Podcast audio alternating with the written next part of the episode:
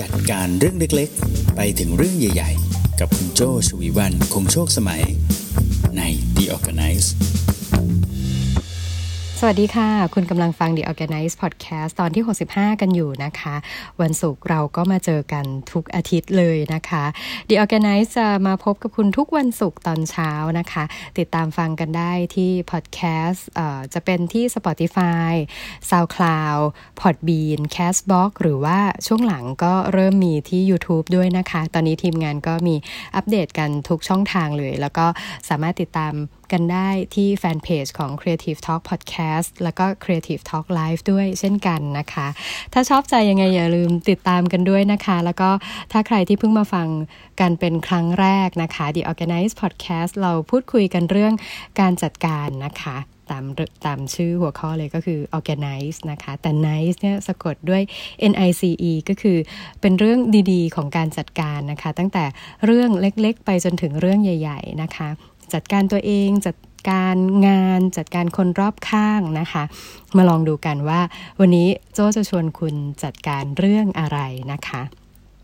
วันนี้เกิดจากโจ้ไปเจออาร์ติเคิลหนึ่งนะคะใน Harvard Business Review นะคะเเป็นการตั้งคำถามที่น่าสนใจก็คือเป็นหัวข้อ อาร์ติเคิลนะคะ ชื่อว่า how to ask better follow up questions นะคะ follow up questions นะคะ ไม่ใช่การตามงานไม่ใช่นะคะ แต่คือการถามคำถามแบบต่อเนื่องนะคะ บางครั้งก็อาจจะเรียกว่าเป็นการถามคำถามแบบปลายเปิด หรือการถามคำถามแบบเจาะลึกไปเรื่อยๆนะคะ คือใน article เนี้ยบอกว่าการถามคำถามแบบ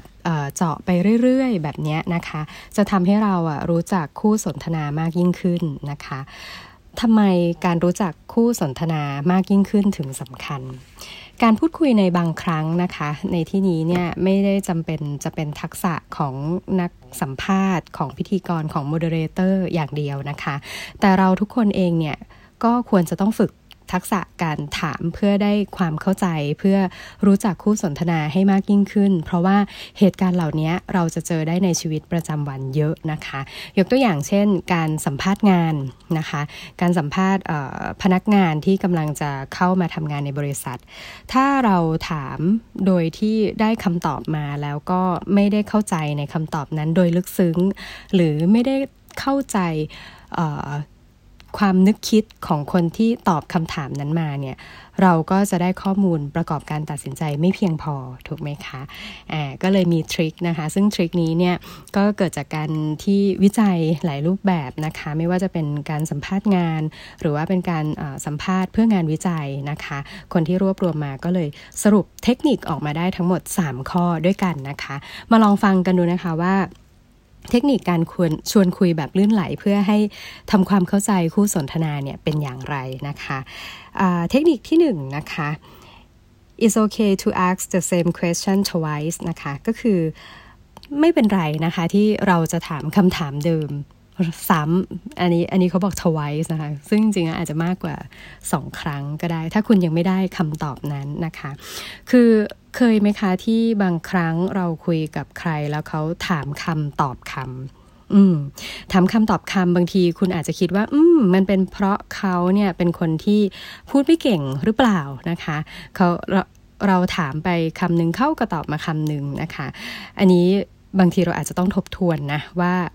เป็นที่คนตอบหรือเป็นที่คนถาม อืม บางทีเราอาจจะถามจนแบบมันเหลือแค่ช้อยส์อะค่ะ เช่นเเมื่อเช้า กินข้าวกับอะไร อะ อย่างเงี้ย คือเป็นคำถามปลายเปิดให้เขาตอบได้หลายช้อยใช่ไหมคะ แต่ถ้าคุณถามเขาไปว่า เมื่อเช้ากินชาหรือกาแฟ อืม มันก็มีช้อยส์แค่สองอัน ถ้าเขาตอบว่ากินกาแฟ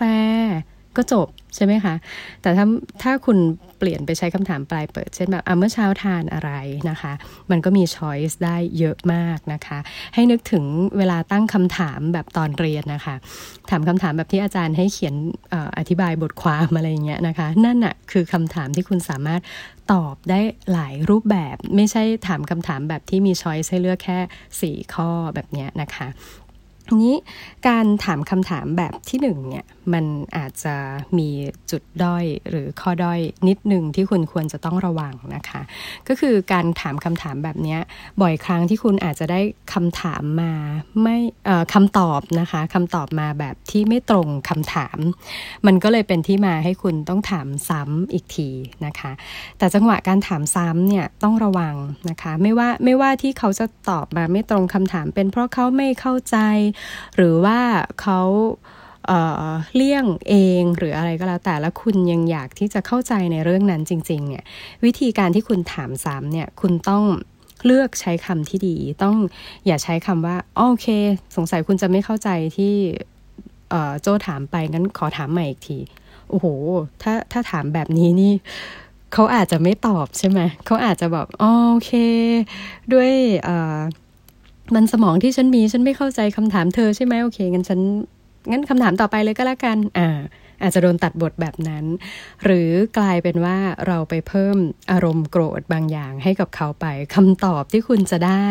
ในคำถามนี้อาจจะไม่ได้มาจากจิตใจที่ ราศจากอคติก็ได้นะ เขาอาจจะมีอคติไปแล้วว่า เอ๊ะ ฉันจะต้องคุยกับคนแบบนี้ทำไมเนี่ยกลายเป็นแบบนั้นไปนะคะ ดังนั้นสรุปข้อที่หนึ่งอีกครั้งนะคะ คุณถามได้ถามซ้ำได้จนกว่าคุณจะได้คำตอบ แต่ควรจะต้องระวังนะคะ อย่าใช้คำถามที่สองอที่ถามครั้งที่สองว่าเป็นเพราะเขาไม่เข้าใจคำตอบคำถามคุณหรือเปล่านะคะ คุณต้องอค่อยๆถามนะคะ ถ้าไม่เข้าใจก็ถามซ้ำลองถามในมุมที่ต่างกันไป ลองดูนะคะ อันนี้ก็คือข้อที่หนึ่งไม่เข้าใจให้ถามซ้ำนะคะ ต่อมาข้อที่สองนะคะ connect the answers to each other นะคะ ก็คือ เวลาที่เขาตอบคำถามเรามานะคะ บางครั้งเนี่ยมันอาจจะมีความเชื่อมโยงกับคำตอบก่อนหน้านี้แล้วนะคะ เช่นคุณถามคุณถามคำถามแรกนะคะว่าทำไมคุณถึง เลือกที่จะทำอาชีพนี้นะคะเขาก็อาจจะเล่าให้ฟังมาโอเค มันเป็นเพราะเขาสนใจในการวาดภาพมาก่อนนะคะ แล้วก็เลยเป็นแรงบันดาลใจให้ลองเลือกเรียนศิลปะมานะคะ แล้วก็งานล่าสุดเนี่ยที่ทำก็คือเป็นงานเซลล์ที่ขายภาพศิลปะอะไรเงี้ยนะคะ คุณก็อาจจะเชื่อมโยงไปอีกว่าอ๋อ เป็นแบบนั้นหรือเปล่าเป็นเพราะที่คุณมีความสนใจในศิลปะมาก่อน ทุกวันนี้ก็เลยยังเลือกที่จะทำงานเซลล์ต่อใช่ไหมอ่ามันก็ทำให้เขารู้สึกว่า อืคำตอบตะกี้ที่เขาได้ตอบไปอะเราตั้งใจฟัง และเป็นที่มาที่จะต้องตอบคำถามต่อไป เขารู้สึกว่า เฮ้ย คู่สนทนาเนี้ยตั้งใจฟังเขา ดังนั้นเขาก็จะตั้งใจตอบ ในสิ่งที่ตอบออกมานะคะ ซึ่งมันก็จะทำให้บทสนทนามันเชื่อมโยงกันด้วยบางครั้งคุณอาจจะตกผลึกได้ความรู้ใหม่ได้คำตอบใหม่ และก็ได้คำถามใหม่ เชื่อมโยงต่อไปอีกนะคะ แต่ทั้งนี้ทั้งนั้นการเชื่อมโยงคำถามคำตอบเข้าด้วยกันนะคะ การเชื่อมโยงคำตอบที่หนึ่งเข้ามาสู่คำตอบที่สองเนี่ยพยายามให้มันสมูทสอดคล้องไปด้วยกันนะคะ ข้อควรระวังของเรื่องนี้ก็คือ อย่าจับผิดว่าอา้าวทำไมถึงเป็นแบบนี้ล่ะ ก็เมื่อตะกี้ตอบแบบนี้ไว้นะคะ เช่นบอกว่ายกเคสเมื่อสักครู่นี้ อ๋อ จริงๆ เป็นคนสนใจศิลปะมาแต่เด็กนะคะ แล้วก็เลือกที่จะเรียนศิลปะมานะคะ แต่ว่าทุกวันนี้ก็ลองเบนเข็มมาทำงานที่เป็น AE ดู อ้าวทำไมมาเป็น AE ล่ะในตอนแรกบอกว่าชอบศิลปะจริงมันแปลกมากเลยนะ คนที่ทำศิลปะ ชอบศิลปะมาตลอดแล้วต้องมาเจอผู้คนคุณจะทำได้หรืออะไรเงี้ยอ้าวกลายเป็นไปจับผิดเขาอะไรเงี้ยใช่ไหมคะบางคนอาจจะรู้สึกชาเลนจ์เวลาเจออะไรที่เป็นการให้negative แบบนี้มา บางคนรู้สึก challenge ที่จะโต้กลับ แต่บางคนก็จะรู้สึกแบบไม่ละงั้นถอยดีกว่าอ่านะคะ ก็ต้องระวังนะคะสำหรับเทคนิคที่ 2 ต่อมาเทคนิคสุดท้ายค่ะ ทำความเข้าใจของการกระทำนั้นๆนะคะ คือบางครั้งในคำตอบที่เขาตอบมา เช่นเขาอาจจะบอกว่าเออพอเมื่อเหตุการณ์เป็นแบบนี้ผมก็เลยตัดสินใจที่จะเลิกเรียนไปนะคะ หรืออืมณตอนนั้นที่ผมเลือกที่จะหยุดสิ่งต่างๆ เหล่านั้นไว้ก่อน แล้วตั้งใจที่จะทำให้มันแน่นอน แล้วค่อยไปต่อเพราะว่าผมอาจจะเป็นคนที่ พิถีพิถันเกินไปนะคะอะทีนี้คำว่าพิถีพิถันเกินไป หรือเพราะผมลังเลเกินไป เราอาจจะทำความเข้าใจใน action นั้นนะคะ เช่นบอกอ้าวเหรอ แล้วการเป็นคนพิถีพิถันเนี่ย มันเป็นประโยชน์อะไรบ้างในชีวิตที่ผ่านมาอ่าเขาก็อาจจะ โอ้ เออการที่ผมเป็นคนเป็นเป็นคนที่พิถีพิถันเนี่ย จริง ๆ แล้วมันให้ประโยชน์กับผมมาโดยตลอดนะ มันทำให้ผมเอ่อตระหนักในหลาย ๆ เรื่องตั้งคำถามในหลาย ๆ เรื่อง จนบางครั้งก็ป้องกันความผิดพลาดได้ดีอ่าอะไรอย่างเงี้ยนะคะเขามีโอกาสได้ทบทวนว่าณตอนนั้นเนี่ย ทำไมเขาถึง action ทำไมเขาถึงทำสิ่งต่างๆเหล่านั้นนะคะ ก็จะทำให้คุณได้คำตอบเพิ่มไปอีกว่าอ๋อโอเค ได้เข้าใจตัวตนของเขานะคะ แต่สิ่งที่ควรต้องระวังในข้อ 3 นี้นะคะ เทคนิคข้อ 3 ที่บอกว่าให้คุณถามความหมายของการกระทำนั้นๆของเขาเนี่ยคุณต้องระวังว่าที่มาของการกระทำนั้นๆเนี่ยมันอาจจะไม่ตรงใจคุณนะคะ แต่ต้องถามอย่างเปิดใจรับฟังนะว่าโอเคเนี่ยเขาอาจจะเลือกที่จะทำแบบนี้โดยเหตุผลคนละแบบกับเรา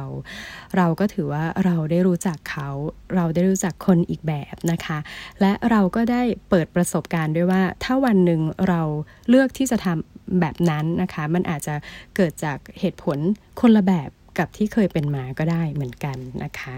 อ่าแค่นี้ก็เริ่มรู้สึกว่า โอ้ ต่อไปนี้จะไปคุยกับใครเนี่ย ก็เริ่มที่จะมีคำถามมากกว่าแค่สามคำถามแล้วนะ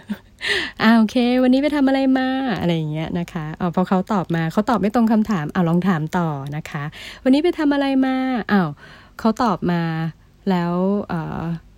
ดูแล้วไม่เข้าใจว่าทำไมเธอถึงเป็นแบบนี้ก็ลองถามเขาไปนะคะ ก็จะเป็นแบบนี้หรือว่า เธอไปทำอะไรมาแล้วก็ชวนคุยต่อไปได้อีกหลายเรื่องก็จะออกรถนะคะ แล้วก็จะทำให้คุณได้รู้จักเขาในตัวตนที่คุณอาจจะไม่เคยรู้จักมาก่อน และเขาเองก็อาจจะไม่เคยรู้จักตัวเองในมุมนั้นมาก่อน เช่นกันนะคะ ลองดูนะคะ คำถามคำตอบแบบนี้นะคะ ก็จะทำให้คุณได้รู้จักคู่สนทนามากยิ่งขึ้นไม่ว่าจะเป็นในบทบาทของพนักงานนะคะ ของเพื่อนร่วมงาน หรือว่าอาจจะเป็นคนที่คุณจะต้องนั่งรถหรือว่านั่งประชุมระหว่างรอนะคะ ระหว่างรอ Zoom meeting หรือว่าการ meeting ต่อหน้าต่อตาจะเริ่มขึ้นนะคะอ่านั่งคุยก็มีการพูดคุยกันได้นานยิ่งขึ้นไม่น่าเบื่อนะคะเอาละค่ะ ครบถ้วนนะคะสำหรับ episode ที่ 65 นี้นะคะนะคะ ติดตามฟัง episode ต่อไปในวันศุกร์หน้านะคะ จนกว่าจะได้พบกันใหม่นะคะ โจ้ ฉวีวรรณ คงโชคสมัย Managing Director บริษัท RGB 72 สวัสดีค่ะ